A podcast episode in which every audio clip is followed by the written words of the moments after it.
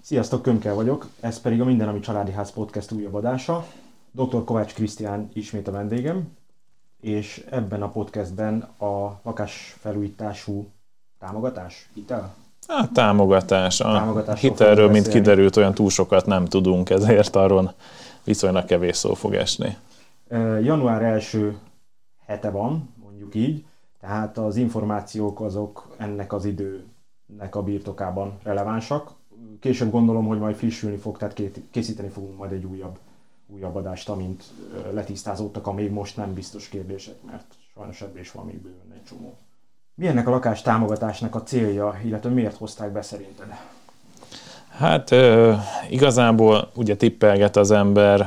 Azt kell látni, hogy ahogy a koronavírus ugye márciustól elkezdett begyűrűzni a gazdaságba, tehát voltak ugye a lezárások, karantén, üzembezárások és a többi, Ugye minden egyes meghozott intézkedés gyakorlatilag azt célozta, hogy megpróbálja a gazdaságot, illetve a társaságokat, cégeket valahogy a felszínen tartani mivel az Európai Unió tagjai vagyunk, ennek vannak nagyon komoly korlátai. Tehát nyilván a legegyszerűbb az lett volna, hogyha direkt bead pénzt a vállalatoknak az állam. Csak az Európai Uniós szabályok ezt nem engedik meg, az állami támogatások azok alapvetően tiltottak. Adhat az állam pénzt a cégeknek, de csak olyan feltételekkel, mint ahogy a piacon be tudnák ezt szerezni. Ez nyilván kamatot jelent, meg hitelképességi vizsgálatot. Ezzel az a baj, hogy egyrészt lassú, Másrészt pedig pont az a baj, hogyha mondjuk egy utazásszervező cég, vagy legyen egy építőipari cég, ugye elveszti a megrendeléseit, onnantól kezdve nem lenne hitelképes, tehát egy banktól semmilyen feltétellel nem kapna. Ezért nem is tudjuk támogatásokkal, hogyha piaci vagy a kölcsönökkel, piaci feltételekkel a felszínen tartani.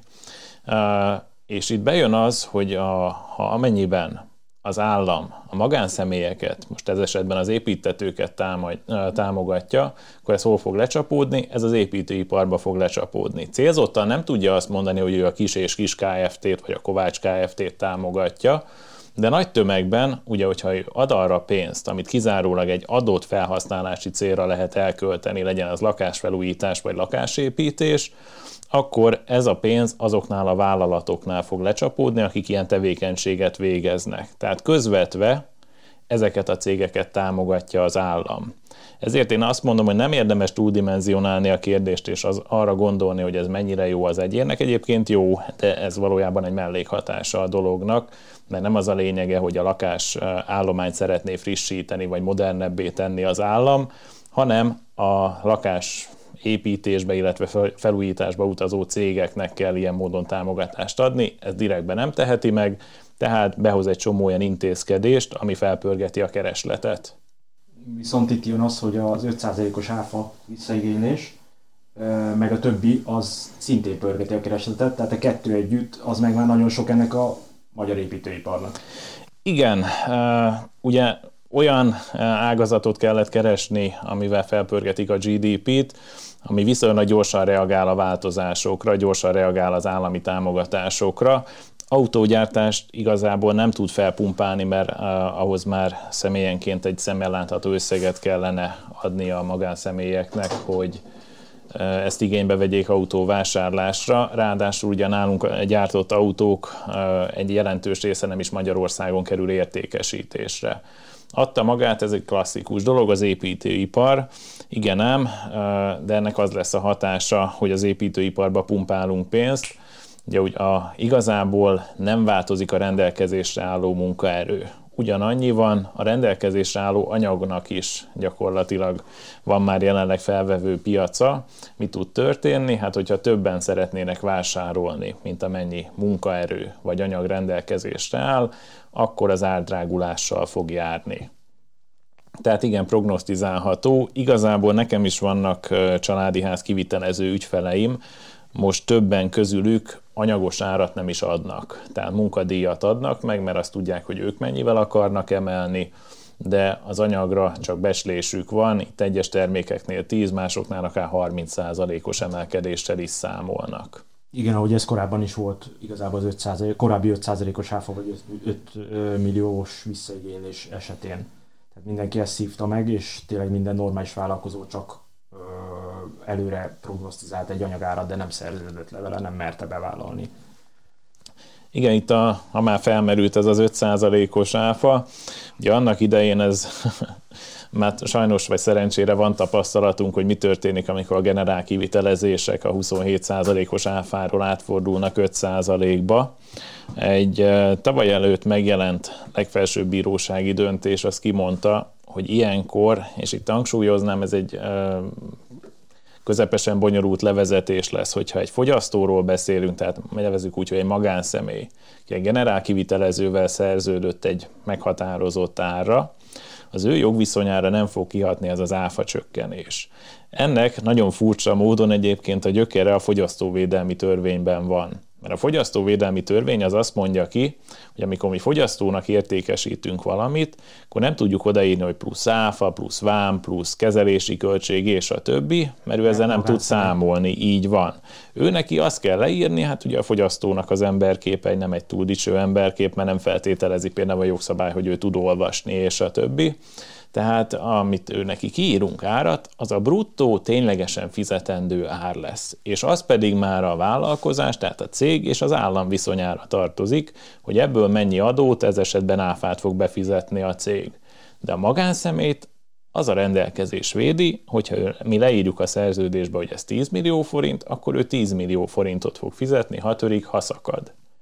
Ez azzal jár, hogy amikor a vállalkozás leírja az árat, akkor ugye nem nettó plusz áfa, vagy nem is nettó, ténylegesen fizetendő ár. Normál esetben. Ez ne, nem csak normál eset, ez benne az érdekesség, hogy a vállalkozók rendszerén nem így szerződnek. Tehát nem bruttó árat írnak a szerződésben, hanem 10 millió plusz áfa, és zárójel odaírják, hogy 12 millió 700 ezer forint ebben az esetben. Csak hogy, és ez egy furcsa dolog, amikor az élet eltér a jogszabálytól, attól még ők bruttó árban szerződtek. Azért, mert a fogyasztóvédelmi törvénytől nem lehet eltérni. Tehát, hogyha leírjuk, hogy tájékoztatás, hogy ez 10 millió plusz áfa, az árójel 12 millió 700 ezer, akkor az 12 millió 700 ezer. És tök mindegy, mi az áfa. Tök mindegy, hogy mi az áfa, a végleges árat kell nézni, ami oda került a szerződésbe. És akkor, hogyha ők 5%-os áfára csökkennének, ez azért nem érinti őket, mert valóban 5%-ra fog csökkenni az áfa adott esetben, bár most konkrétan egyébként nem. Mindjárt mondom, hogy ez mit jelent. Hiába csökkenne, ők bruttóban állapodtak meg, tehát teljesen irreleváns, hogy mennyire változott az áfa. Ami még nehezítő körülmény, hogy a mostani módosítás ezt a kérdést ezt kezelte, nem úgy, mint az előző, mikor korábban csökkent 5%-ra, és egy átmeneti rendelkezés kimondja, hogy a folyamatban lévő szerződéseknél 27% marad az áfa. Ezt úgy lehetne megkerülni, hogy szerződést bontanak és újra leszerződnek a generál kivitelezővel, mert ez most kötött szerződésnek minősülne és 5%-os áfának, csak ugye senkinek ne legyen ez kétséges, hogy ilyenkor a generál kivitelező nem ugyanarra az ára szerződne le. Ki lehet-e belőle táncolni úgy, hogy ha, ha papíron meg van kezdve, vagy ha az épületnek konkrétan állnia, tehát ki lehet-e szállni egy félkész épületből szerinted? Így átváltani 5% áfára. Most tekintsünk el attól, hogy, hogy a vállalkozó benyeli a különbözetet, vagy nem nyeli be.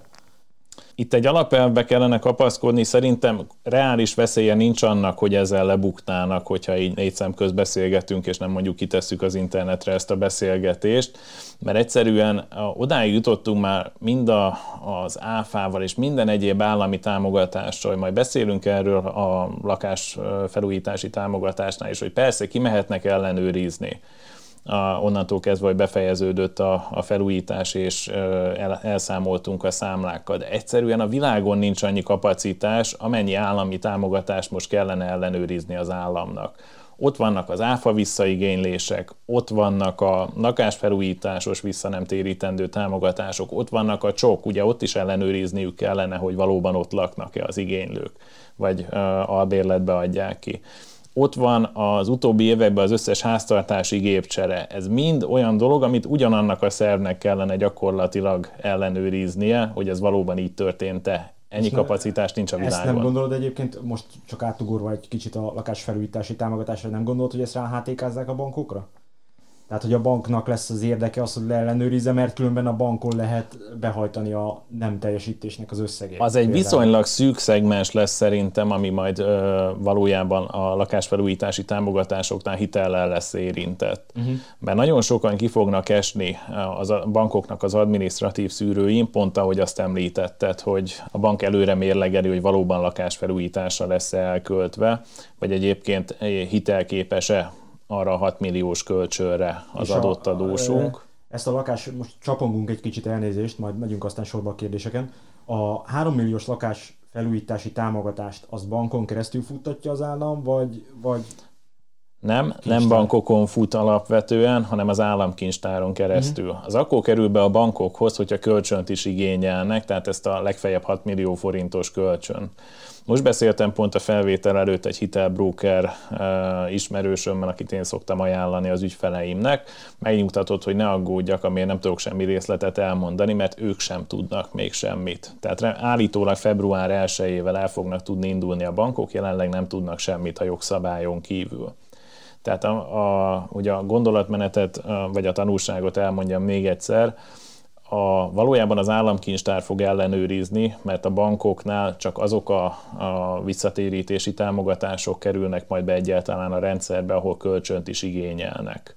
De a legtöbben nem fognak szerintem kölcsönt igényelni, mert ez szűkíti majd az elszámolást is, hiszen egy bank az mindig szigorúbb, mint egy államkincstár, akinek egyszer benyújtjuk azt a csomagot, amiben benne vannak a szerződések, számlák és a többi illetve a banki kölcsönnek még van egy másik hátránya is, hogy egy éven belül be kell fejezni a felújítást, míg hogyha nem veszünk igénybe banki kölcsönt, akkor egy éven túl is lehet gyűjtögetni a számlákat, és egészen 2022 végéig be lehet őket adni. És reálisabb egy olyan forgatókönyvet elképzelni, hogy egyik nyáron is felújítunk egy kicsit, másik nyáron. Pláne, és ha szakember hiány van. Pláne, ha szakember hiány van, és mondjuk még a második nyáron felveszünk egy kölcsönt akkor ugye azt látjuk, hogy sokkal nagyobb összeget tudnak a felújításra fordítani, mert valójában itt a felújításnak az a legnagyobb rákfenéje a felújítási támogatásnak, hogy egyszerűen nincs annyi pénze a háztartásoknak, amennyit el szeretnének költeni felújításokra. Tehát szépen apránként egy átlagos család ugye fel tud újítani egy családi házat,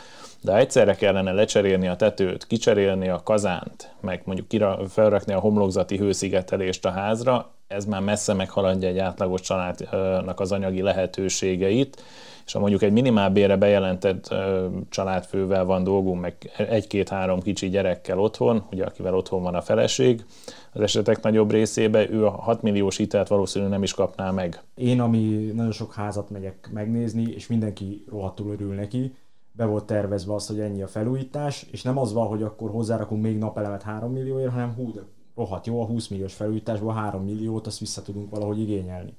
Igen, igen, tagadhatatlan, hogy a, a, annak idején a csok bevezetésénél volt az, hogy nagyon nagy volt a félelem, a, én úgy tudom, hogy a kormányzati szinten is, illetve a bankok részéről, hogy nagyon sokan fogják majd a megelőlegezett támogatást, tehát ez a 10 plusz 10 millió, ugye a három gyerek bevállalásakor, igényelni, és később erre az élet rácáfolt, hogy az igénylők töredéke igényelte csak a három gyerekes támogatást. A igénylőknek a nagyobb része ezt a 1-2 millió körüli támogatást igényelte a meglévő gyerekekre, tehát sokkal alacsonyabb lett a kihasználtsága, mint várták. Itt szerintem a kormányzat se várja azt, hogy túl magas lenne ezeknél a, a rétegeknél a kihasználtsága a hitelnek, de el lehet azt majd mondani, hogy egy, mit tudom én, 3-400 ezres homlokzati hőszigetelés költségéből visszakapott 200 ezer forintot, a, az igénylő, és ő még örül is neki. És igazából szerintem az igénylőknek a nagyobb része az nem fogja kimaxolni még a saját lehetőségeihez képest sem a támogatást, mert egyszerűen nem látja át a feltételeit. Ugye tipikus, hogyha mondjuk valaki idén-nyáron felújít, és be is adja a támogatást, vagy hát a visszatérítés iránti igényt. Ennek nincs értelme, ha csak nem költekeztik eh, ki magát akár rokoni kölcsönökből és a többi, vagy ha következő nyára valószínű megint összegyűlik egy kis pénze. Akkor és akkor még mindig be tudja adni, uh-huh. vagy be tudná adni. Itt a legtöbben el fognak azon vérezni, hogy már most azt számolgatják, hogy minél előbb be tudják nyújtani. Nincs értelme. Annak van értelme, hogyha a 6 millió forintos keretből minél többet kihasznál az ember, mert annál több lesz ugye arányaiban a visszaigénylése. Én leszek most a naív kérdező. Ennél a felújítási támogatásnál én úgy emlékszem, meg a sajtóban azt lehetett olvasni, hogy kell hozzá vállalkozói szerződés és állítólag, most ez megint csak sajtó, hülye, ezt tudom, hogy hülyeség, de sajtó hírek, hogy egy generál kivitelező kell hozzá. Akkor hogy lehet az, amit te mondtál, hogy gyűjtögetjük a számlákat két évig, amikor a gyűjtögetjük a számlákat, az több anyagszámlát, meg több kivitelezőt takarhat. Generál kivitelezőt nem kell igénybe venni. Tehát az, az továbbra is csak az 5%-os áfának, az új építésű uh-huh. áfának a feltétele. Magyar államkincstár adott mintaszerződést, úgy volt, hogy ez a rendeletnek a melléklete lett, lesz, de végül is nem így lett, de lényeg, hogy van van minta. Ezt tudjuk csatolni a podcasthez? Tehát... Persze, ezt be tudjuk majd linkelni. Ezt e, érdemes használni, de nem kötelező. Tehát a, valójában, ahol a vállalkozó igénybevételére felmerül, mint kötelezettség, az az, hogyha valaki szeretné minél inkább kihasználni a támogatást. Ugyanis azt mondja ki ugye a rendelet, hogy 3 millió forint vissza nem térítendő támogatás, ez a maximum. És ebben fele-fele részben szerepelhet munkadíj és anyagszámla. Én korábban az oldalamon már kikeltem az utóbbi időszak jogalkotása ellen, hogy finoman szólva is hagy kívánni maga után, mert nem egyértelműek a jogszabályok, és sok minden nem szabályoznak, amit kellene. Na itt szerencsénkre a Magyar Államkincstár már adott ki értelmezést, ez ugye elég furcsa, hogy szűk egy hónappal később, mint hogy megjelenik a rendelet, már értelmezéseket kell kiadni, akkor az azt jelenti, hogy nem a legjobban sikerült. És a Magyar Államkincstár értelmezése szerint, amit különböző kormányzati politikusok Facebook nyilatkozatai megtámogatnak, bár ugye állítólag ez utóbbi nem jogforrás, mégis úgy kell mostanában kezelnünk, tehát a támogatásban fele-fele arányban szerepelhet munkadíj és anyagszámla. Ez azt jelenti másik oldalról megfogva, hogy a állami támogatás az legfeljebb a kisebbik értéknek a kétszerese lehet. Ez a, mondok egy példát, ha én azt mondom, hogy én ügyeskező ember vagyok, és meg tudom magam csinálni a homlokzati hőszigetelést a házamon, amúgy egyébként nem egy megugorhatatlan dolog, sikerülhet. Nagyon sokan csinálják így. És keletkezik mondjuk 600 ezer forint anyagköltségem. Hogyha erre beadnám a támogatás iránti kérelmet, akkor pontosan nulla forintot kapnék vissza támogatásként. Ennek az az oka, hogy a támogatásban fele-fele arányban szerepelhet ugye a munkadíj és az anyagdíj. Megfordítva, kétszerese a kisebbnek. Itt a kisebb az nulla forint, mert ugye munkadíjra sem ennyit nem fizettem ki. És a nullának a kétszerese is nulla. Hiába van 600 ezer forint anyagszámlám, hogyha nincsen mellé munkadíj számlám, akkor nem tudom igénybe venni a támogatást. Tehát mindenképpen kell magyarul ö, munkadíj számlára. Legalább, a úgy kisebbik tételnek legalább másfél millió forintnak kell lenni, hogyha ki akarjuk maxolni az állami támogatást. Nyilván, hogyha mi arra lövünk, hogy mondjuk 800 ezer forintos támogatást kapjunk vissza, akkor 400 ezer forintos munkadíj kell, és így tovább. Ezt érdemes észben tartani, hogy a kisebbik tételnek legfeljebb a kétszeresét kaphatjuk vissza. Ehhez kapcsolódik akkor ismerős cég beléphet ebbe a dologba. Igen, én is kapok megkereséseket, hogy unokatestvér cége csinálhatja ezt. A jog nem ismer ilyen fogalmat, hogy unokatestvér, sok minden fogalmat ismer, ez, ez kimaradt, és ráadásul, ahogy észrevettem, unokatestvér alatt nem is ugyanazt értik az emberek meg komasztony és a többi. Konzervatív ebbe a rendelet, azt mondja ki, hogy közeli hozzátartozó, és közeli hozzátartozónak a cége nem számlázhat. A közeli hozzátartozó fogalmát, azt nyilván egy másik jogszabályba találjuk meg, ez esetben a polgári törvénykönyvben, itt a házastárs, egyeneságbeli rokon, mostoha, nevelőszülő és a testvér tartozik ide. Tehát, hogyha azt mondom, hogy mondjuk unokatestvér alatt az én édesanyámnak a testvérének a fiát értjük, ő már csinálhatja. És például élettárs is, mert a felsorolásodban házastárs szerepelt, és, és, és, és nem is tudom, mi volt még. Igen, több minden szerepelt a felsorolásban. Az élettárs az nem közeli hozzátartozó, hanem csak sima hozzátartozó, és ezt nehezíti, könnyíti, hogy az élettársaknak valójában nincsen nyilvántartása. Van és egy, a... ahova regisztrálhatnának, de rendszerint nem szoktak. És a, ha az élettárs az a közös gyereknek a édesapja, édesanyja, tök mindegy, az gyakorlatilag egy kicsit olyan kilógó lóláb, nem? nem kötelező együttes igénylőknek lenni. Én azt mondom, hogy ne legyen olyan rossz az optikája ennek a dolognak. Én biztos, hogy azt javasolnám az ügyfelemnek, hogy jelentkezzen be máshova lakcímre, mert elég, hogyha a gyermeknevelő személy lakik egy címen. A... Tehát magyarul csonka család is igénybe veheti, míg a csoknál ez, ha jól tudom, nem volt lehetséges. Ö, ott is lehetséges volt, hogyha megállapodtak ebbe a szülők. Aha. De igen, csonka család is, mozai család, meg ennek mindenféle permutációja igénybe veheti. Kivéve a szivárvány családokat. Igen. Ebben nem menjünk bele. Új építésű ingatlanok vannak, hogy vagy ezt vásárolnak, vagy ezt, ezt ebbe laknak, hogy mennyi idő után, vagy hogy tudják egyáltalán igénybe, vagy egyáltalán igénybe tudják-e venni ezt a támogatást? Bármiféle gond nélkül igénybe tudják venni. Itt ráadásul ugye külön lehet választani a különböző tételeket, amire igénybe lehet venni a támogatást. Mert ezeknek egyik része olyan, ami mondjuk kell a használatba vételhez.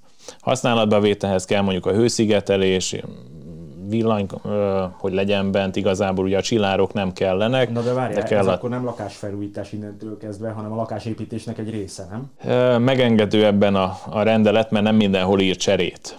Ja, értem. Tehát van, ahol kialakítást is, meg van, ahol nyitva hagyja ezt a kérdést, hogy ez mi, mert amikor a, azt írja, hogy a tetőnek a szigetelése, akkor igazából a tetőszigetelés az nem azt mondja, hogy ki kell cserélni a meglévő szigetelést, nem zárja le azt, hogy ne lehetne kialakítani a tetőszigetelést. A téli kertnél mondjuk kialakítást írt, tehát ott elvileg mondjuk felújítani nem lehetne a téli kertet, de magunk között szóval ki a fene tudja ezt ellenőrizni. De nem válaszoltunk arra a kérdésre egyébként, azt majd mindjárt visszatérünk rá, hogy meddig kell, meg hogy lehet benyújtani, meg hány ja, kivitelező igen, lehet. Tehát amúgy, hogyha ezek olyan munkafázisokhoz kapcsolódnak az adott számlák, amik nem feltételei a használatba vételnek, akkor ezek szinte kivétel nélkül elszámolhatók. Legjobb példa térburkolatok készítése, tehát a térkövezést meghagyják az építkezés végén, és majd a, a felújítási hitelből csinálják meg a kerítés, ugye ez egy tipikusan olyan költség, építkezésnél a kerítés, ami jó lenne, jó lenne, de arra már biztos, hogy nem lesz pénz az építkezés végén. És ennek nincs olyan feltétele, hogy ott kell, tehát egy új építés esetén gyakorlatilag akkor tud bejelentkezni az ember lapcímbe, hogyha megkapta a használatba juteli engedélyt. Igen, de a kerítés az lehetőség, a kerítés építés nem pedig kötelezettség. Tehát gyakorlatilag egy új építés esetén a teleknek a besorolása az beépítetlen terület. Nem mindig. Az, nagyon sokszor kivett beépítetlen terület a teleknek a besorolása, és ezt is ellenőrzik valójában, amikor valaki beszeretne oda jelentkezni, lakni. Így van. De amikor családi házat vásárol valaki, bontásra ítélt családi házat, hogy pontosak legyünk, akkor én még szinte soha nem láttam, hogy ő először megvásárolja ezt a telket, lebontja a házat, olyankor egyébként át kellene minősítetni beépítetlen területté, majd amikor felépíti a házat, akkor megint eh, kivett lakóház udvarra visszaminősíteti. Eh, nem szokták megcsinálni, hanem elbontják a házat, erről nem tud hivatalos tudomása nincsen a földhivatalnak, tehát nem fogják átírni kivett beépítetlen területté, ami azt jelenti, hogy amikor ott már nagyon régen nincsen ház, az építkezés meg még nem kezdődött el, tehát tényleg egy beépítetlen terület egyébként, simán be tudunk rá jelentkezni, mert a kormányhivatal annyit csinál, hogy lekér egy tulajdoni lapot, ott pedig az lesz rajta, hogy kivett lakóház udvar. Ők nem tudják, hogy ott nincsen ház. Azt megjegyzem, hogy ez úgynevezett intellektuális közokirat hamisítás követel, aki ezt csinálja. Nem e, szokták ellenőrizni, nem nagyon tudunk ilyen eljárásokról, de itt arról van szó, hogy egy közhiteles nyilvántartásba hamis adatot viszünk fel, mert valójában a lakcímkártya az azt szolgálna, hogy megmondja nekünk, hogy, vagy hát a hatóságoknak, hogy mi hol lakunk mi van akkor tényleg abban az esetben, hogyha a terek az beépítetlen terület? Akkor nem tudunk bejelentkezni ott lakásra. De akkor is föl tudja venni ezt a lakástámogatási hitelt? Nem, mert a lakásnak már késznek kell lennie hozzá, tehát használatba vételinek kell lenni, sőt a földhivatali nyilvántartásba is át kell, hogy vezessék. Én hallottam egy ö, olyan feltételt is, hogy hat hónapja ott be kell lenni, jelentkezni. Ez egy igaz? év. Egy év? Egy éve kell, itt az a kivétel, hogyha a tulajdonába egy éven belül került. Tehát, hogyha most vásárol valaki egy lakást, és bejelentkezik oda, akkor egyből elkezdheti nem is mondom, hogy egyből elkezdheti, mert pont ez, amire nem adtunk választ. Van egy 12 hónap a rendeletben ez az ott lakásra, illetve hát úgy mondom a bejelentkezésre, de ez a támogatás igénylésekor kell, hogy fennálljon. Tehát beköltözhet, elkezdheti a felújítást, és úgy kellett, az egy évnek akkor kell letenni, mikor benyújtja a támogatás iránti kérelmet. Megvilágítom, hogy hát itt mire akar. Lehetnek korábbiak. lehetnek korábbiak. Itt valójában azt a dolgot akarta kiküszöbölni a jogalkotó, hogy akinek több ingatlan van a nevén, az ne jelentkezzen gyorsan át a legromosabbba, hogy az felújítsa, vagy legalábbis várjon egy évet. Így van. Tehát ezt, ezt akarta itt elkerülni a jogalkotó. Buta megoldás lett szerintem, mert most már, hogy ráadásul a testvérek között is illetékmentes az ajándékozás, illetve szülő-gyermek viszonylatban, hogyha nekem nagyon égetné a pénz a zsebem, nem nekem, másnak, nem a saját példámat mondom, tehát másnak nagyon égetné a pénz a zsebét, hogy neki most azonnal kell a visszatérítési támogatás, átverni a földhivatalon körülbelül másfél hónap egy oda-vissza ajándékozást. Tehát, hogy valaki neki ajándékozza mondjuk a szülőjének, testvérének, a szülő pedig visszaajándékozza. Ezzel megvalósul az a feltétel, hogy most lett tulajdonos, hiszen valóban most lett tulajdonos, ott van a lakóhelye, tehát egyből beadhatja gyakorlatilag a támogatás iránti kérelmet, nem kell kivárni az egy évet. Ha beszélünk egy lerobbant ingatlant, akkor egyből neki lehet állni a felújításnak, akkor ezek szerint? Így van, egyből neki lehet állni, és mivel akkor került a tulajdonunkba, így egyből be is tudjuk nyújtani a támogatás iránti kérelmet. Tehát itt a, hogy mondjam, a, ki kifejezetten felújítandó ingatlant szeretne vásárolni, az most jól járt ezzel. Itt érdemes is neki azt a trükköt alkalmazni, hát nem igazi trükk, ezt a hiteltanácsadója elmondja, hogyha kifejezetten új, eh, bocsánat, felújítandót szeretne vásárolni, az feltételező, hogy van egy kis pénze a felújításra, meg mondjuk van kézügyessége. Rendszerint ez a kettő együtt szokott járni azzal, aki felújított vagy felújítandó ingatlant vásárol. Akkor érdemes, hogyha köl, lakásvásárlások kölcsönt is vesz igénybe, a lehető legmagasabb kölcsönösszegre rámenni. Tehát ha azt mondja, hogy neki van mondjuk egy 15 millió forintos kerete felújításra és vásárlásra együtt, és igazából elég lenne neki 5 millió forint kölcsön, ehelyett érdemes azt megcsinálni, hogy nem lenullázza magát, hanem vesz fel az 5 millió forint helyett 10 millió forint kölcsönt, majd amikor a nevére került az ingatlan, akkor elvégzi a felújítást, mert akkor, ugye, hiszen sokat elköltött a felújításra, a vissza nem térítendő támogatásból visszakap majd pénzt, ki tudja használni. Még hogyha beletette volna a vásárlásba az összes megtakarított pénzét, akkor a vissza nem térítendő támogatásra nem tudna élni. Tehát ez, ezzel érdemes lehet sakkozni. Nézzük meg a benyújtást. Az egyik feltételt azt már eh, kiveséztük, tehát ezt az egyéves ott lakást, ez tiszta, hogy a, a, az igényléskor kell ennek fennállnia ennek a feltételnek, ha egyáltalán fenn kell állnia. A másik feltétel, hogy az utolsó számlának eh, legfeljebb a kérelem benyújtása előtti 60. napon keltnek kell lennie. Tehát nem az összes számlának, csak a legutolsónak ezért, hogyha valaki mondjuk észreveszi, hogy e, kicsúszott a határidőből, érdemes bármilyen piszlicsári munkáról e, számlát kérnie, vagy hát elvégeztetni nyilván a munkát, mert itt, hogyha két ecsetvonást végez a festő, és erről a 10 ezer forintos számlát, akkor már megvalósul az a feltétel, hogy e, ugye 60 napnál nem régebbi a számla. A számlával kapcsolatosan van még egy gyakori félreértés. Az egyik azt hiszi, hogy egyéni vállalkozókkal nem lehet munkát végeztetni, a másik ezt tetézi, és azt mondja, hogy hát áfásnak kell lenni a számlának, áfamentes vállalkozótól nem lehet kérni. Holott az a jobb? Az a jobb a támogatás szempontjából. E, igazából az, a keveredést az okozza az áfamentes vállalkozónál konkrétan, hogy azt írja a jogszabály, hogy az áfa törvény hatája alá tartozó termékértékesítésnek vagy szolgáltatás nyújtásnak kell lenni. Erre ránéz az egyszeri ember, és azt mondja, hogy de hát ez nincsen rajta áfa, mert hiszen alanyi adómentes, akkor ez nem jó. De ez nem igaz, az a, alanyi adómentes, tehát az áfamentes vállalkozó is az áfa törvény hatája alá tartozik, így van mert pont az áfa törvény mondja meg, hogy ő nem jogosult és nem köteles áfát felszámítani. Akkor tisztázunk ezzel kapcsolatban még egy félreértést, ami sajnos én is sokaknak mondtam. Tehát ha vállalkozói szerződés van, és mi, hogy az alanyi, áf, alanyi áfamentes vállalkozók nem szeretik az anyagot behúzni saját maguk alá, mert hogy nekik van egy 12 milliós keretük Így van. egy évben. Tehát aki felújít, az kér alanyi adómentes vállalkozótól munkadíjat, és ő gyűjtögeti a saját nevére a szám, az anyagszámlát. Igen, hát mindegyik számla a saját nevére szól, de igen, ez így érdemes. Itt aztán hallottam már mindenféle trükköket ezzel kapcsolatosan.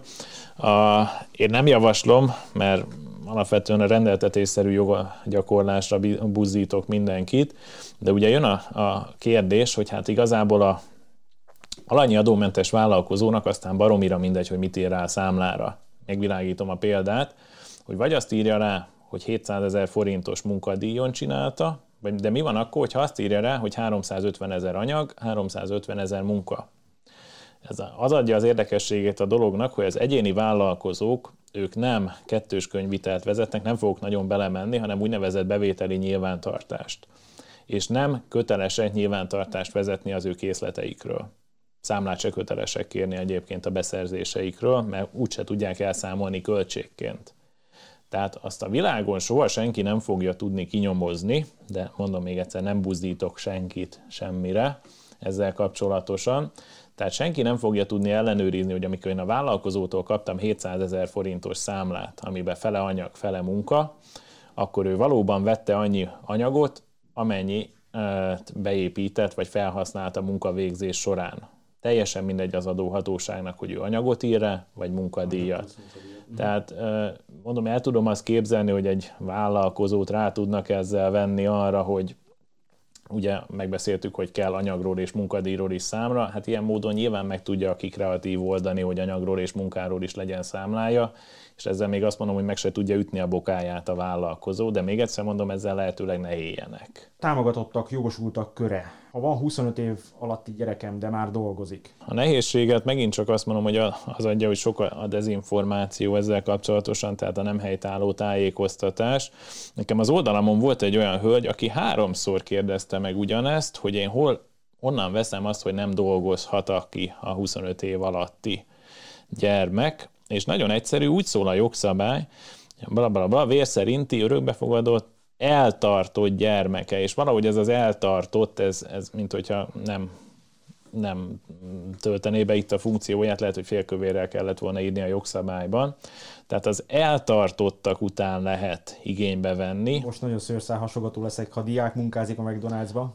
Az még belefér, tehát ne önálló kereső tevékenységet nem végezhet hogyha beírják a Google-be, hogy eltartott gyermek fogalma, az viszonylag jó találatokat fog hozni, mert ugyanis ez egy, ez egy társadalombiztosítási fogalom, uh-huh.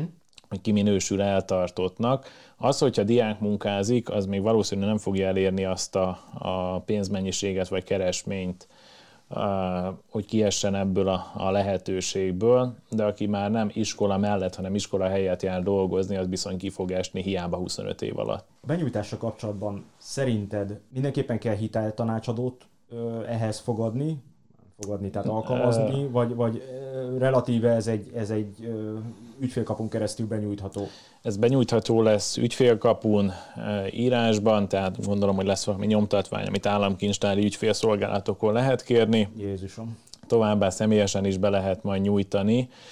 Hiteltanácsadót nem is fogunk ezt tudni igénybe venni, hogyha hitelt nem vesszük fel, tehát csak a támogatást, a vissza nem térítendő támogatást kérnénk, mert ők ezért nem kapnának pénzt. Na de gondolom rá fog repülni erre egyfajta pénzügyi tanácsadó kör, ahogy minden pályázati... A vekoposok meg a ginoposok igen. mentek ezzel. Igen, lehetséges. Itt ugye a dolognak az adja a nehézségét, ha már a hitel szóba került, hogy ugye ez jelzálog hitel lesz. Ez egy tíz éves jelzálog hitel lesz, ami azt jelenti, hogy az ingatlanra be kell jegyezni a jelzálogjogot. És mit fog szólni ehhez egy bank, akinek elsőbségizéje van? Így van, a bankoknak legtöbbször ugye elidegenítési és terhelési tilalma van, tehát hogyha ők nem járulnak hozzá, akkor nem lehet.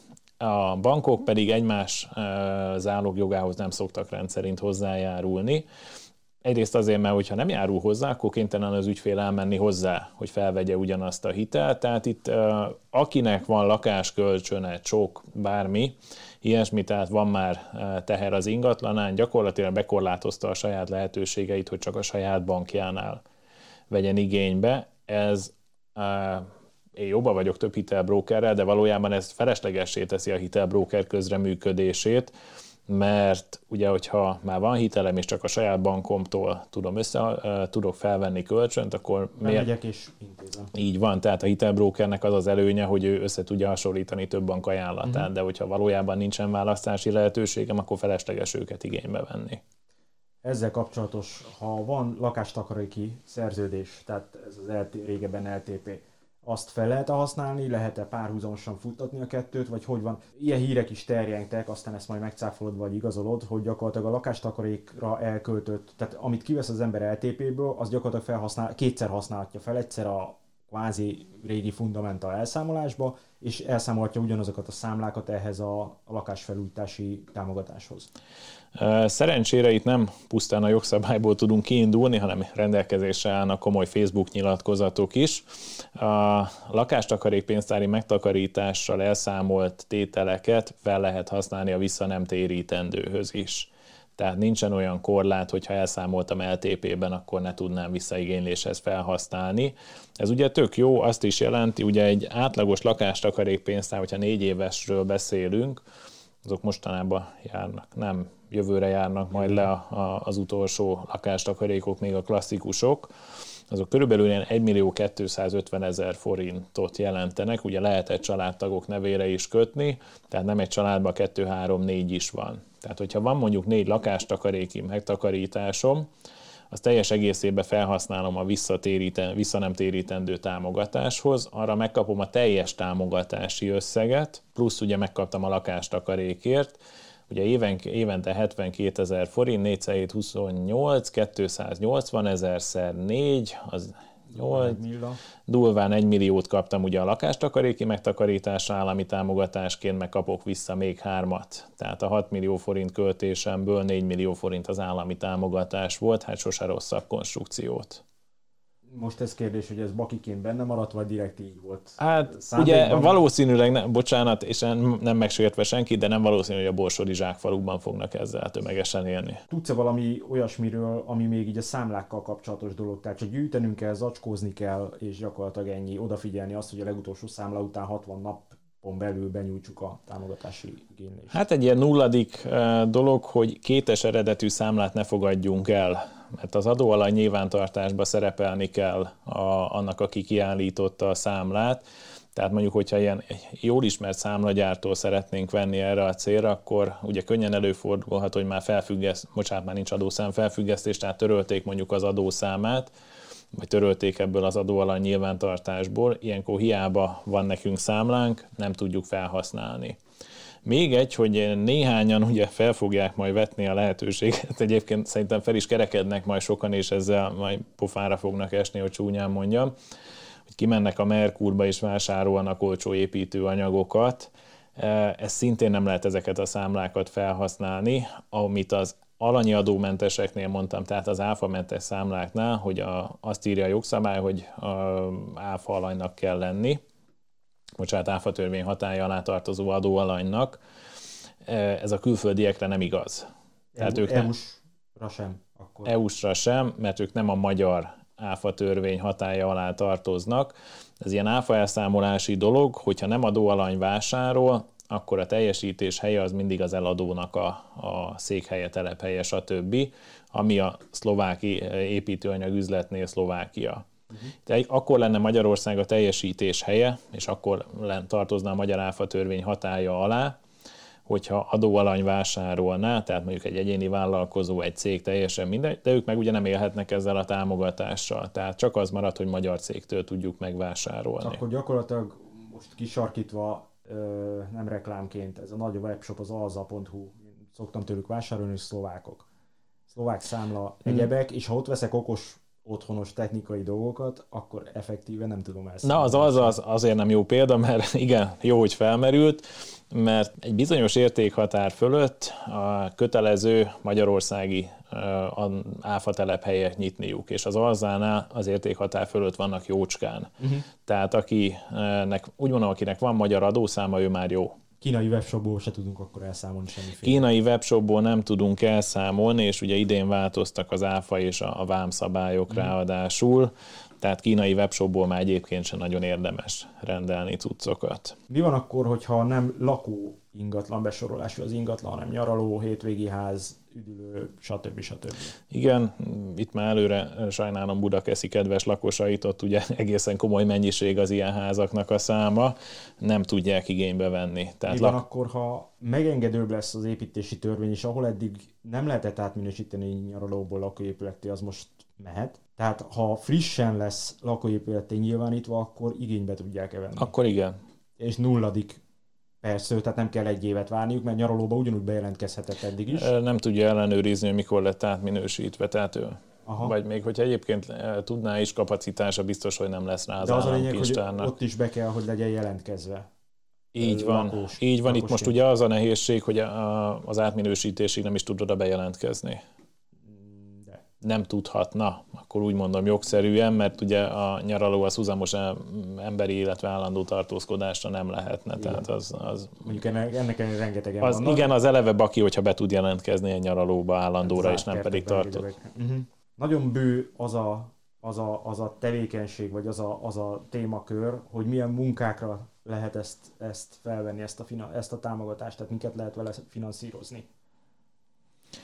Igen, akadnak szép számmal, ami a érdekességként inkább megemlíteném, az a, az, az első módosítása a rendeletnek, ez december 20-22-e talán valami ilyesmi egy elég beteg időpontba jött ki. Ez nagyon komoly és fontos további tevékenységgel bővítette az igénybe vehető szolgáltatások körén, tehát most már lehet például csillárt venni. Ugye ez megint csak az, hogy nem, megint csak azt mondani, hogy nem biztos, hogy a Borsodi zsákfalu volt a, a vagy célközönség ezzel kapcsolatosan. Ugye ez, itt az az abszurdum, hogyha én veszek egy két millió forintos kristálysillát, arra is tudok igénybe venni ilyen Amit vissza nem térítendő támogatást. Mert, mert mobilis. Igen, vagy hogyha már eleve tudok ugye két millió forintos csillárt venni, akkor, akkor nem biztos, hogy nekem ezt fel kellett volna venni. A, még amit a, a felhasználás körébe, ugye a beépíthető bútor az egy érdekes dolog.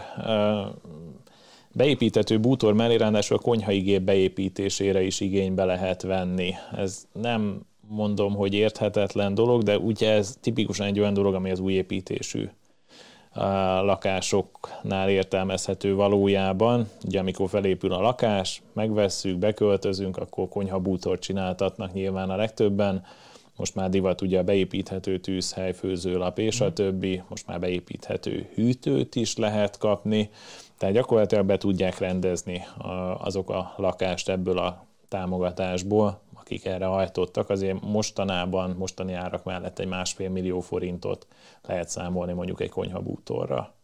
De gondolom, tehát hogyha ilyen beépített bútorról beszélünk, akkor ugyanúgy érvényes az, hogy, hogy mondjuk asztalossal kell csináltatni, meg kell, hogy munkadíjat is tartalmazzon. Tehát nem Így elég van. az, hogy IKEA-ba elmegyek, összevásárolom gépestől mindenestől, és, és leadom a számláját. Hát igen, itt ugye hogy mondjam, nem vagyok, ez egy érdekes dolog, de nem vagyok köteles leadni ugye az összes számlát. Tehát lehet mazsolázgatni, mondjuk van nekem kőműves kivitelezőm, kőműves kivitelező, és most a nem az ideális állapotról beszélek, hanem a magyar gyakorlatról.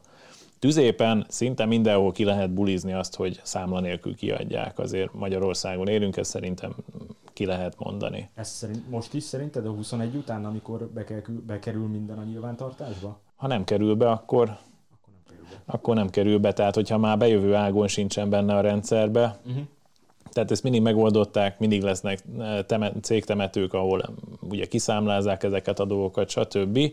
De mondjuk, hogy akkor ismerős cégén keresztül megveszik az anyagot és a többi, viszont a kőműves vállalkozó az rendszerint egy katás alanyi adómentes egyéni vállalkozó. Tőle bejön a másfél millió forintos számla, hogy mondjuk kerítést épített, térkövet rakott le, és a többi. Megjegyzem, hogyha valakinek mostanról van, tehát most január 11-én, amikor felvesszük ezt a műsort, van térkövezésről számlája, majd beadja jövőre december 20-án ezt a támogatás iránti kérelmet, és kijön márciusba, 2023 márciusba ellenőrizni a, az ellenőr, hogy ez a térkő mikor lett lerakva, én, én kezet fogok vele, hogyha meg tudja mondani, hogy egyáltalán melyik évben történt, tehát itt, itt az ellenőrzés egy teljesen elképesztő dolog, nem lehet majd ellenőrizni. Na de amire visszakanyarodnék, tehát még hogyha ikás bútort is vettem volna, én, nincs az kizárva, hogy én rakjam össze ezt az ikás bútort. Mert mellette egyébként egy másik munkanemből lesz munkadíjszámlám. ez a kerítésépítés volt. Értem, értem. De egyébként valóban az a várakozásom nekem is, hogy többnyire itt a munkadíjszámlából lesz kevesebb, és az anyagdíjszámlák lesznek többen, mert az anyagnál nehezebb azért megúszni az áfa fizetést. Így van, így van. Meg hát ha a szomszéd felújít, hozzá már számlát kérd az én nevemre. Tehát így van, így van. Na, szeretem, mikor ugye a valóságról is beszélünk, mert persze az jó, amikor elmondjuk az ideális állapotot, csak... Uh, igen, csak uh, tehát média jogi szempontból, meg, meg most podcastben szabadon beszélhetünk a magyar valóságról, mert nem tartozunk a médiatörvény hatája alá. Tehát nem buzdítunk senkit jogszabálysértés. És el is vetjük ráadásul, tehát megvetjük az ilyen megoldásokat, igen, azt igen. tegyük hozzá, és most, most nem vigyorogtunk közbe kajánul. a Kivételesen hadd kérdezzek már én azért, te, mint aki kivitelezés körébe is mozgolódsz valójában, mire elég 6 millió forint? hogyha mondjuk szigorúan lakásfelújításban gondolkodunk, nem trükközünk, van egy kádárkockánk. Mit tudunk 6 millióból csinálni? Ha nem történt felújítás a kádárkockán, most beszéljünk egy tipikus 10x10-es épületről, ha nem történt benne semmi felújítás, tegyük fel, hogy a tetőt le kell cserélni. A tető az ilyen 160 négyzetméter felületű, az cserépfedéssel, szerke, tehát a szerkezetestől mindenestől le kell cserélni, az önmagában 4 millió forint báldogozással, szerkezettel, cserépfedéssel, minden. Tehát az a nagy részét lefedi gyakorlatilag. Uh-huh. Tételezzük fel, hogy nem kell a tetőt vagy másból finanszírozzuk. Egy 10x10-es kádárkockának olyan nagyjából 80 négyzetméter a bruttó hasznos alapterülete, azt teljesen fel kell újítani, és teljesen fel akarják újítani, tehát padlót cserélni, külső szigetelés, nyílászáró, gépészet, villanyszerelés, gyakorlatilag minden, tehát burkolás, egyebek, akkor én arra azt szoktam mondani, hogy 200 ezer forintot kell számolni négyzetméterenként, tehát az 16 millió forint. Ebből a 16 millió felújításból egy Kádár kockánál mondjuk másfél millió a külső hőszigetelés, színezéssel együtt, másfél-kettő között. Nyilázárokra elmegy általában egy-másfél millió igényszintől függően, hogy milyen minőségű, meg milyen színű, meg egyebek. Tehát ez a 6 millió ez borzasztó gyorsan el tud menni. Tehát ha, uh-huh. ha azt tekintjük, hogy mondjuk csinálunk egy nyilázáró cserét, egy hőszigetelést és egy fűtés korszerűsítést, ez a 6 millió az erre el is megy. Uh-huh. És, és mit ajánlasz egyébként? Bár gondolom, hogy pont az lesz a válaszod, hogy ezeket, hogyha valakinek ez a 6 millió forint jelenti az anyagi lehetőségei Azt semmiképpen nem javaslom, hogy a 3 millió forintból megcsináljunk egy dolgot. Tehát rendkívül sok problémát lehet látni, meg tőlem is nagyon sokan kérnek tanácsot, meg most is voltam megnézni a házakat. Elkezdték a felújítást, de nem vitték végig. Tehát a tipikus, mitől penészedünk attól penészettek, hogy nincs még a faló hőszigetelés, de hát arra nem lesz pénzünk még három évig. És ebből van ez a néphitbe ez az izé, hogy, hogy feltették a műanyag ablakot, igen, persze. és akkor penészetünk. Nem attól penészettek, hanem attól nincs befejezve a hőszigetelés. Ha 3 millió támogatást akarnak igénybe venni, az nem lesz elég arra, illetve nagyon-nagyon szűken, hogy egy nyilázáró cserét és egy külső hőszigetelést kompletten a födém hőszigetelés együtt megcsinálnak. Tehát arra én azt mondom, hogy az a 4 millió karistója igazából. Tehát vagy fűtéskorszerűsítést javaslok teljes körűen, úgyhogy kazáncsere, kéménybélelés, radiátor csere, vagy, vagy padlófűtés kialakítás, tehát arra elég a 3 millió forint.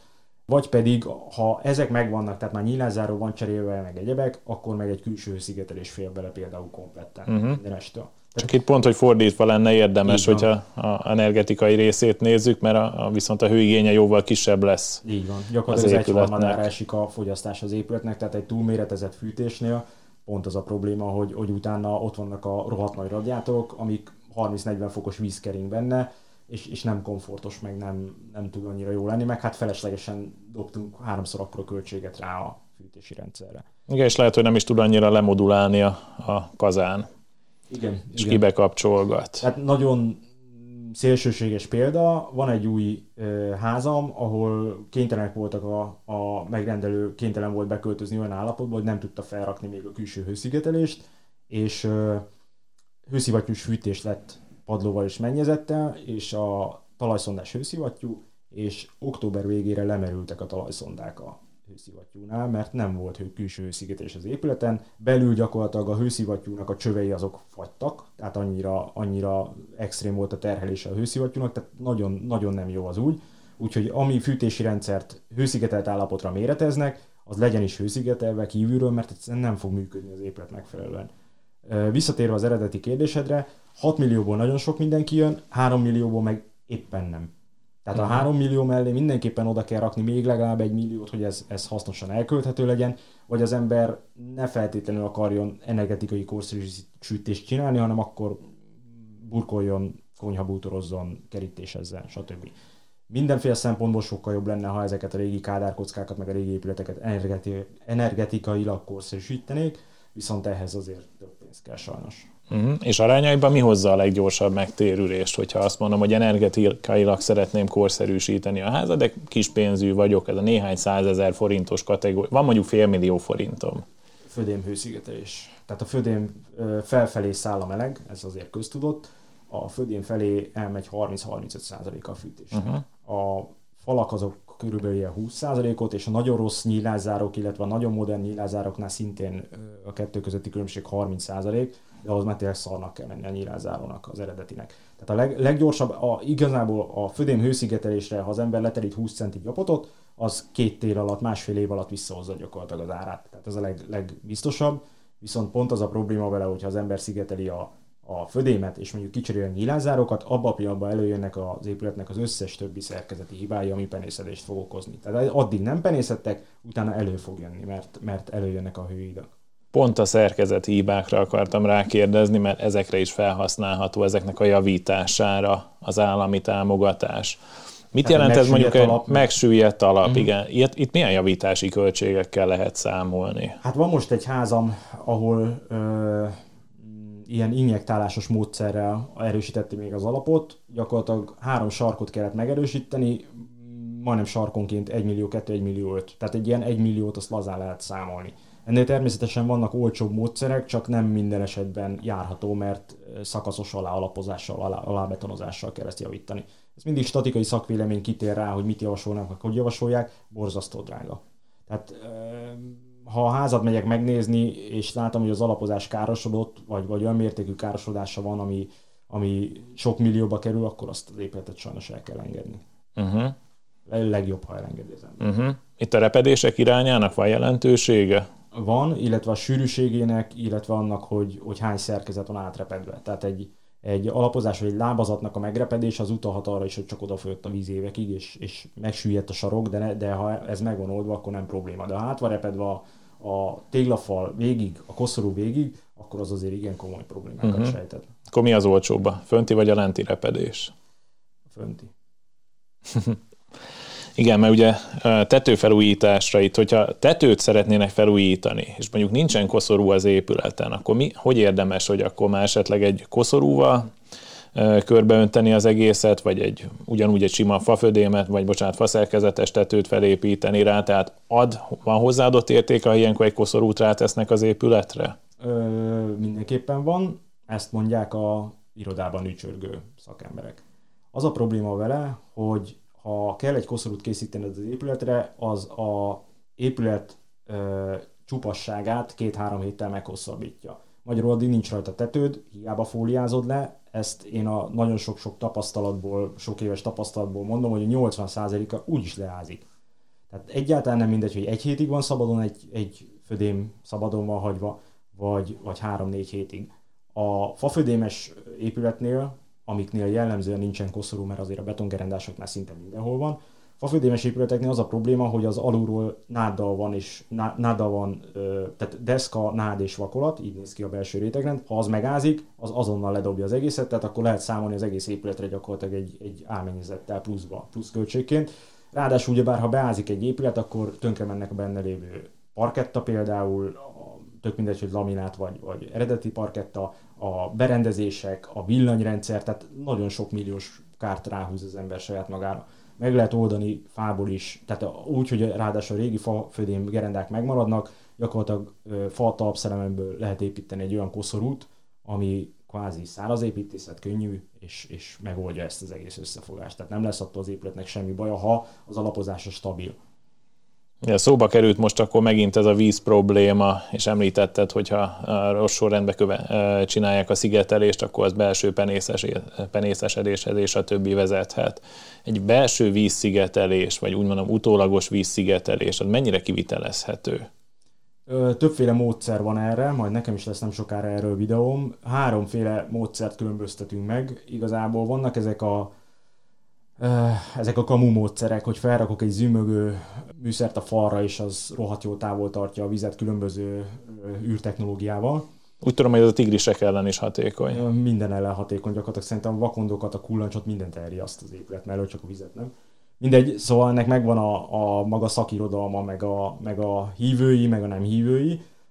Van az injektálásos módszer, amivel az a probléma, hogy azt elmetek 10-15 év múlva meg kell ismételni, mert felszívódik benne ez a krém, amit, ez a zselészerű anyag, amit vízszigetelésre belfecskendeznek. Itt milyen sűrűn furkálják meg injektálásnál a falakat? Hát 10-15 centinként. Aha, és ez az állékonyságot nem veszélyezteti? Nem, nem abszolút nem. A, a korábbi injektálások, illetve a, a, azt mondom, hogy valósan bizonyított injektálások, azok úgy néznek ki, hogy gyakorlatilag ezeken a furkálásokon keresztül magas nyomással belenyomják ezt a zselét, ami összeér és össze, össze dolgozik.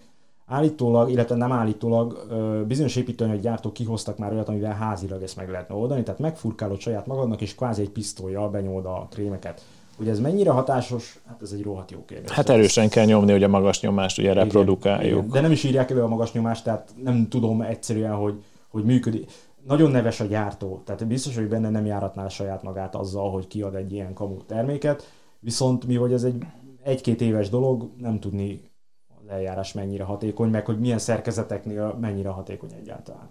A harmadik megoldás az a legjobb, az a falátvágásos, tehát vagy a tégla fugába ütik be, vagy, vagy végigvágják az épületet, ami szerkezetileg egyébként már befolyásolja, és lemezt ütnek be gyakorlatilag vízszigetelés gyanánt. Ez egy örök életes megoldás, tehát oda be van ütve egy rozsdamentes acéllemez, vagy bármilyen más lemez, ami, ami tartósítva van, és az gyakorlatilag meggátolja, fizikálisan meggátolja a talajnedvesség felszivárgását. Itt milyen magasra ütik be ezt a lemezt?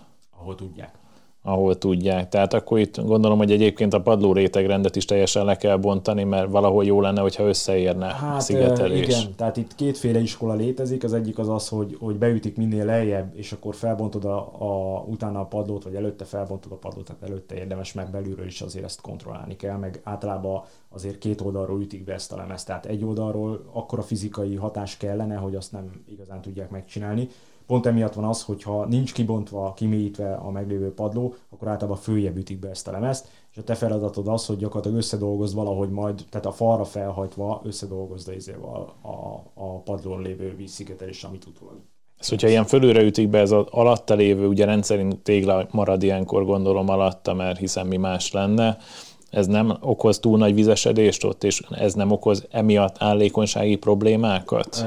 Szerkezetfüggő. Tehát a tömörtégla ez, ezt általában tömörtéglánál alkalmazzák, mindenképpen fagyálónak kell lennie a fal szerkezetnek ahhoz, hogy az alatt levő, tehát a, víz, a szigetelő lemez alatt lévő szerkezet az ne tudjon szépen. De gondolom itt megoldható a fagyálóság igazából úgy is, hogy mégse kell fagyálónak lenni, mert kívülről, hogyha leszigetelik, akkor már fagyhatáron belül van. Az a legnagyobb probléma, tehát itt tehát a jogszabály az arról rendelkezik, hogy a végső rendezett terepszint plusz 30 centig fagyálóvá kell tenni a fal nagyon manapság, meg egy jó pár éve nagyon divatos az, hogy kert kapcsolatos épületeket építünk, ami gyakorlatilag azt jelenti, hogy az alsó sor tégla az bent van a földbe, vagy abszolút a, a terepszint közelébe van. Ez azt jelenti, hogy az első sort, vagy az első két sor téglát, az kívülről felhajtott vízszigetéssel el kéne látni. Nagyon sok helyen nem látom egyébként ezt új építés esetén sem, és azzal védekeznek a kivitelezők, hogy hát rajta van a, a homlokzati jó esetben zártszállás hőszigetelés, és az megvédi, tehát ne, az fagyállóvá tette.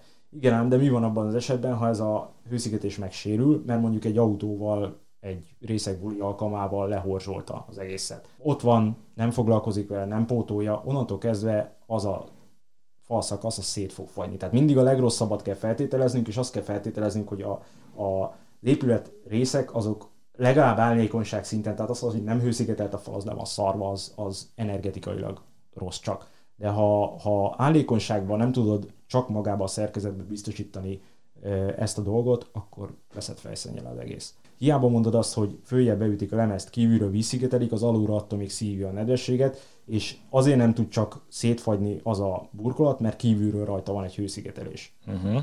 Értem.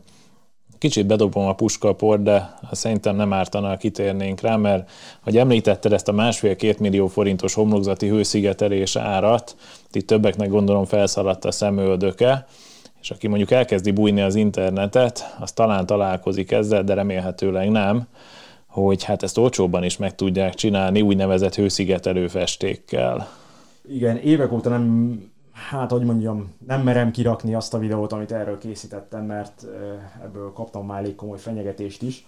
Kamu, röviden szólva. Hosszabban az egész arról épül fel, hogy tehát minden anyagnak a hőszigetelő képességét két dolog határozza meg. Van egy értéke, hogy mennyi a hőszigetelési érték, és ahhoz van rendelve egy vastagság. Ennek a kettőnek a szorzata adja azt, hogy mennyi a tényleges ö, hőszigetelési képessége. Ez azt jelenti, lefordítva, hogy van a sima fehér hungarocell, az mondjuk 10 centi, annak a 10 centie a szürke grafitos hungarocellből már 8 centi elég, mert annyival tud többet. Tehát 25%-kal jobb a hőszigetelő képessége, ezáltal 25%-kal lejjebb tudod venni a vastagságát. Ennél van megint vastagabb, vagy megint jobb hőszigetelésű a pírhőszigetelés, ami megint 25%-kal jobb, tehát abból már 5 centi elég lenne. Most elérkezünk a végén arra, a hőszigetelő csodafestékből felkensz 2 mm-t, és egyszerűen a 2 mm és a, és a 10 centi között van gyakorlatilag egy jókora szorzó. Ennyivel kellene többet tudnia ennek a hőszigetelő csodafestéknek, na most ez nem és így olcsóbb. Igen. Tehát a hőszigetelő csodafestékre azt írják értékben, hogy 40-szer, most nagyon durván mondom, 40-szer jobb hőszigetelésű, mint a sima fehér hungarocell. Az azt jelenti, hogy a 40 részébe fel kellene kenni ahhoz, azt a vastagságot, tehát a 10 centinek a 40 részére fel kéne kenni. Az azt jelenti, hogy 2,5 mm vastagon kellene felkenni a festéket. Tehát ennek a csodafestéknek semmiféle típus bizonyítványa nincsen, ami igazolná a hőszigetelő tulajdonságát. Semmi nem igazolja magyarul, a ö, laborokban nincsen róla semmiféle tanúsítvány, hogy ez a 0,001 watt per négyzetméter Kelvin, ez valós lenne.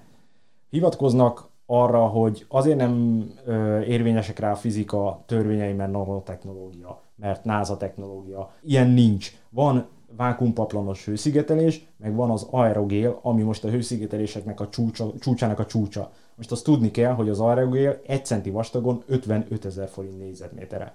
Tehát rohadtul nem reális az, hogy egy az aerogélnél is tízszer jobb hőszigetelési anyag, az gyakorlatilag olcsóbb, mint az EPS hőszigetelést. Ez tipikusan, most minden bántás nélkül, de egyébként megérdemli a, a Közép-Európa meg a magyarok, ez a csodaváró kategória.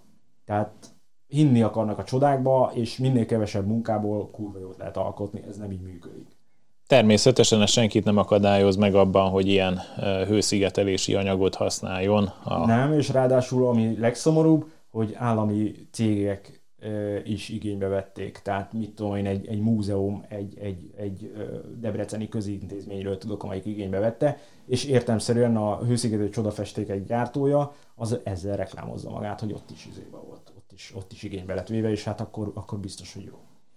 Még egyet hadd kérdezzek már hőszigetelésről, hogyha egy vastagságok szóba kerültek. Mostanában elég érdekes, én néhány éve építkeztem, akkor még ennyire nem volt divat a grafitos szigetelés. Akkoriban az ár, árfekvése az olyasmi volt, hogy körülbelül annyival volt drágább, mint amennyivel jobb. Tehát megérte adott esetben, hogyha az ember nem akart olyan vastag hőszigetelést feltenni, mert konkrétan vastagság, viszont hőszigetelési értéket ugyanazt akart tartani. Mostában egyre többen, több helyen látom, hogy grafitos hőszigetelést használnak, hogy ennek mi az oka, hogy miért kezd el jobban terjedni?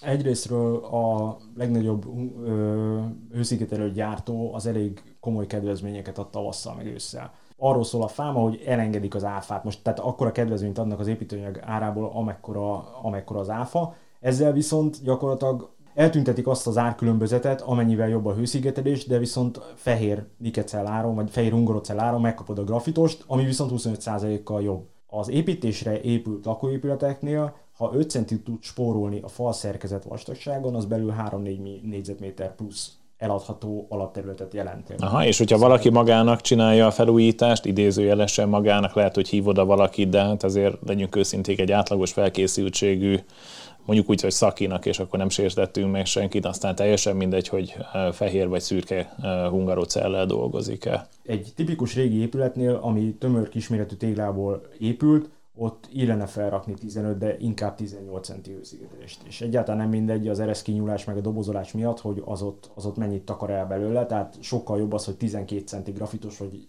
esetenként 14-15 centi grafitosan felrakva, mint 20 centi fehér például. A másik dolog pedig az, hogy a, a dűbelezés az rettentesen drága 15 centi fölött. tehát sokkal jobban megéri inkább 15 centi grafitost felrakni, mint 20 centi fehéret, mert a dűbelen több tízezer forintot spórol az ember egy lakóépületnél. Eszembe is jutott még egy dolog ezzel kapcsolatosan, vályogfal, hiszen elég sok vályogépületet is fel fognak újítani. Mivel lehet szigetelni? Hát kizárólag olyannal, ami, ami a pára diffúziós tulajdonságait nem befolyásolja, vagy nem korlátozza le. Tehát közegyapottal, illetve van a Hungarocelnek egy ilyen OpenLPS-nek nevezett rendszere, ami szintén biztosítja a páradiffúziót. Tehát magyarul ö, nem telítődik nedvességgel a vályokház uh-huh. falazata. Tipikus épületről beszélek, van a, hát mondjuk egy kádár kocka, de lehet egy vályokház is. Utána vidéken vagyunk mondjuk, klasszikusan következik a toldás, utána következik a nyári konyha, és utána pedig valamilyen kis tároló. Lehetőleg ugye három-négy féle falazat is váltakozik. Ilyenkor lehet ezeket keverni, hogy a, a vályog részre kőzegyapotot teszünk, vagy érdemes egyfélét használni? Nem, lehet igazából keverni, csak találjan szakít, aki aki követi is az, a leírásaidat, hogy ide ezt, oda azt, oda azt. Tehát persze megoldható egyébként, tehát nincs, nincs ennek semmi akadálya. Az a baj a kőzetgyapottal és az OpenEPS rendszerrel, hogy duplába kerül, mint a sima ungorocell szigetelés, és, és az már bődöltesen sok. Tehát anyagárban is több, meg munkadíjban is több, mert, mert egy kőzetgyapotot, tehát azt addig kell síkra glettelni, ami ki nem adja azt a felületi minőséget, amit elvár az ember, hogy ne hullámos legyen meg egyebek a anyagban meg nem csak a kőzetgyapot árát kell nézni egy, egy hungarocellel szemben, hanem a ragasztója is kétszer annyiba kerül, és kétszer annyi kell rá. Tehát összességében a rendszer árat kell nézni, és rendszerárban sokkal drágább ez a rendszer. Az, amit kvázi lélegzőnek hívnak, meg pár átteresztőnek hívnak, az sokkal drágább konkrétumot is mondjunk már az összegek kapcsán. Ugye beszéltünk, hogy felújítunk egy kádárkockát, leszigeteljük, rátesszük mondjuk a 15 centi grafitos hőszigetelést. Ez mondjuk fűtésben nagyságrendileg hány forintot jelent évente? Hát egy ö, tipikus kádárkocka, ami mondjuk B30-asból készült, annak, annak ilyen ö, 3000 köbméter körül van a éves fogyasztás a gázból, az 110-120 forint körül van egy köbméter, tehát beszélünk 350 ezer forintos költségről éves fűtési szinten, ha nincs semmi hőszigetelve. Tehát se a födém, régi nyilázárok vannak benne, falazaton sincs semmi egyebek, padlóban sincs semmi szigetelés. És gyakorlatilag ennek a 20-25%-át fogja meg az, ha le van szigetelve a fal. De a falat meg addig nem szigetelünk, amíg a nyilázárok ki nincsenek cserélve, mert utána megint bonthatjuk szét az ablakok körüli hőszigetelést, tehát egymásra épülnek abszolút a dolgok. De hát akkor nem túlzás azt mondani, hogy lehet százezres megtakarítás is, hogyha szépen mindent megcsinálunk. Akkor igen. Konkrét példával élve egy normálisan hőszigeteléssel megáldott kádárkockának a, a fűtési költség az nem egy ilyen 80-100 ezer forintot, tehát éves szinten egy negyed milliót meg lehet vele fogni. Hát ennek de, úgy gondolom, hogy már értelmezhető a megtérülése. Hát akkor. igen, de ha viszont meg azt nézed, hogy évente negyed milliót megfogsz, és mondjuk ez került neked 4 millióba, inkább majdnem 5-be, akkor az gyakorlatilag 20 év megtérülés. Ami hát ugye az állami reális. támogatással már ez eleve fele annyiba került persze, neked. Persze, tehát csak akkor hát így... bele kell áldoznod a pénzt. Tehát itt lép életbe majd az a 6 milliós hitel, hogyha azt tényleg föl tudják venni, akkor ez, ez azért rohadtul meg tudja tolni ezeket a támogatásokat. Vagy ezeket a felújítási korszerűsítési dolgokat. Mert egyébként valljuk be azért 3 millió, főleg így, hogy Covid után vagyunk, azért 3 millió forintot nem feltétlenül sokan rántanak elő a zsebükből felújításra. Igen, én azt gondolom egyébként, hogy egy kicsit jobban jártunk volna mindannyian, hogyha ezt célzottabban engedik csak elkölteni ezt az állami támogatást, mert legyünk őszinték azért, hogyha ebből gépjárműtároló vagy kerítés épül, vagy, vagy ne Isten csillát vesznek belőle, akkor olyan túl sokat nem, nem adtunk hozzá mondjuk a lakás minőség javításához. Persze pofásabb lesz, hogyha ott áll a 15 éves autó a, a gépjármű beálló alatt, de összességében ugye mindig kap kritikát a magyar lakásállománynak a színvonala, főleg az energetikát tekintve, és ennek megfelelően mondjuk a, a károsanyag kibocsátás is meglehetősen magas igazából uh, itt a támogatás felhasználása az annyira széles skálán mozoghat, hogy én nem tudom, hogy lesz egyébként várható javulás, vagy, vagy, szemmel, vagy kimutatható javulás a lakásállományban. Itt a, a, egyébként így visszaugorva a gépkocsi tárolóra, pont ez a Facebookon található kérdéseknek egy jó része, hogy hová építhet, meg mi, mi kell a melléképület építéshez. Tehát tegyük fel, hogy felveszi a támogatást egy gépkocsitároló építésre, berakja az oldalkertbe, ahová nem szabad, tehát építési helyen kívülre, és kap egy ellenőrzést, akkor, Igen, akkor tipikus megkeresés, több, több ügyfélnél is előfordult, hogy nem is oda mentek ki, hanem a szomszédhoz, csak hát ugye annyira ordított, hogy, hogy nem jó helyen van, Igen. hogy egyúttal megkapta a határozatot a bontásra kötelezésről is, és ilyen, ilyen esetben nincs is mit csinálni. Én azt mondom, hogy helyesen, mert, mert baromi tűzveszélyes tényleg. Hiába egyébként legtöbbször nem engedélyköteles, vagy még nem is bejelentésköteles az ilyen dolgoknak az építése, akárhova nem lehet építeni telken belül. Még egy utolsó gondolat, hogyha már ez így felmerült, hogy telken belül szeretnénk építkezni. Most jelenleg mi a jogszabályi környezet? Mikor kell ezt bejelenteni? Mikor kell engedélyeztetni? Hát hivatalosan úgy szól a, a jelenlegi állapot, hogy lakóépület bővítése az egyszerű bejelentéses, ha melléképületet építesz, vagy bármilyen egyebet, akkor gyakorlatilag van egy 100 légköbméteres határ, 4,5 méteres gerincmagassággal, addig nem kell a melléképületre sem engedélyt kérni, tehát semmiféle engedély, de építési helyen belül kell lennie, tehát előkert, oldalkert, hátsó kertetek, ezeket be kell Plusz tartani. a település arculati előírásokat is be kell tartani. Igen, az most változni fog. Jog, jogi háttere azt még nem volt időm elolvasni, majd érdekes lesz ez a téma is, hogy, hogy mi változik július 1-től.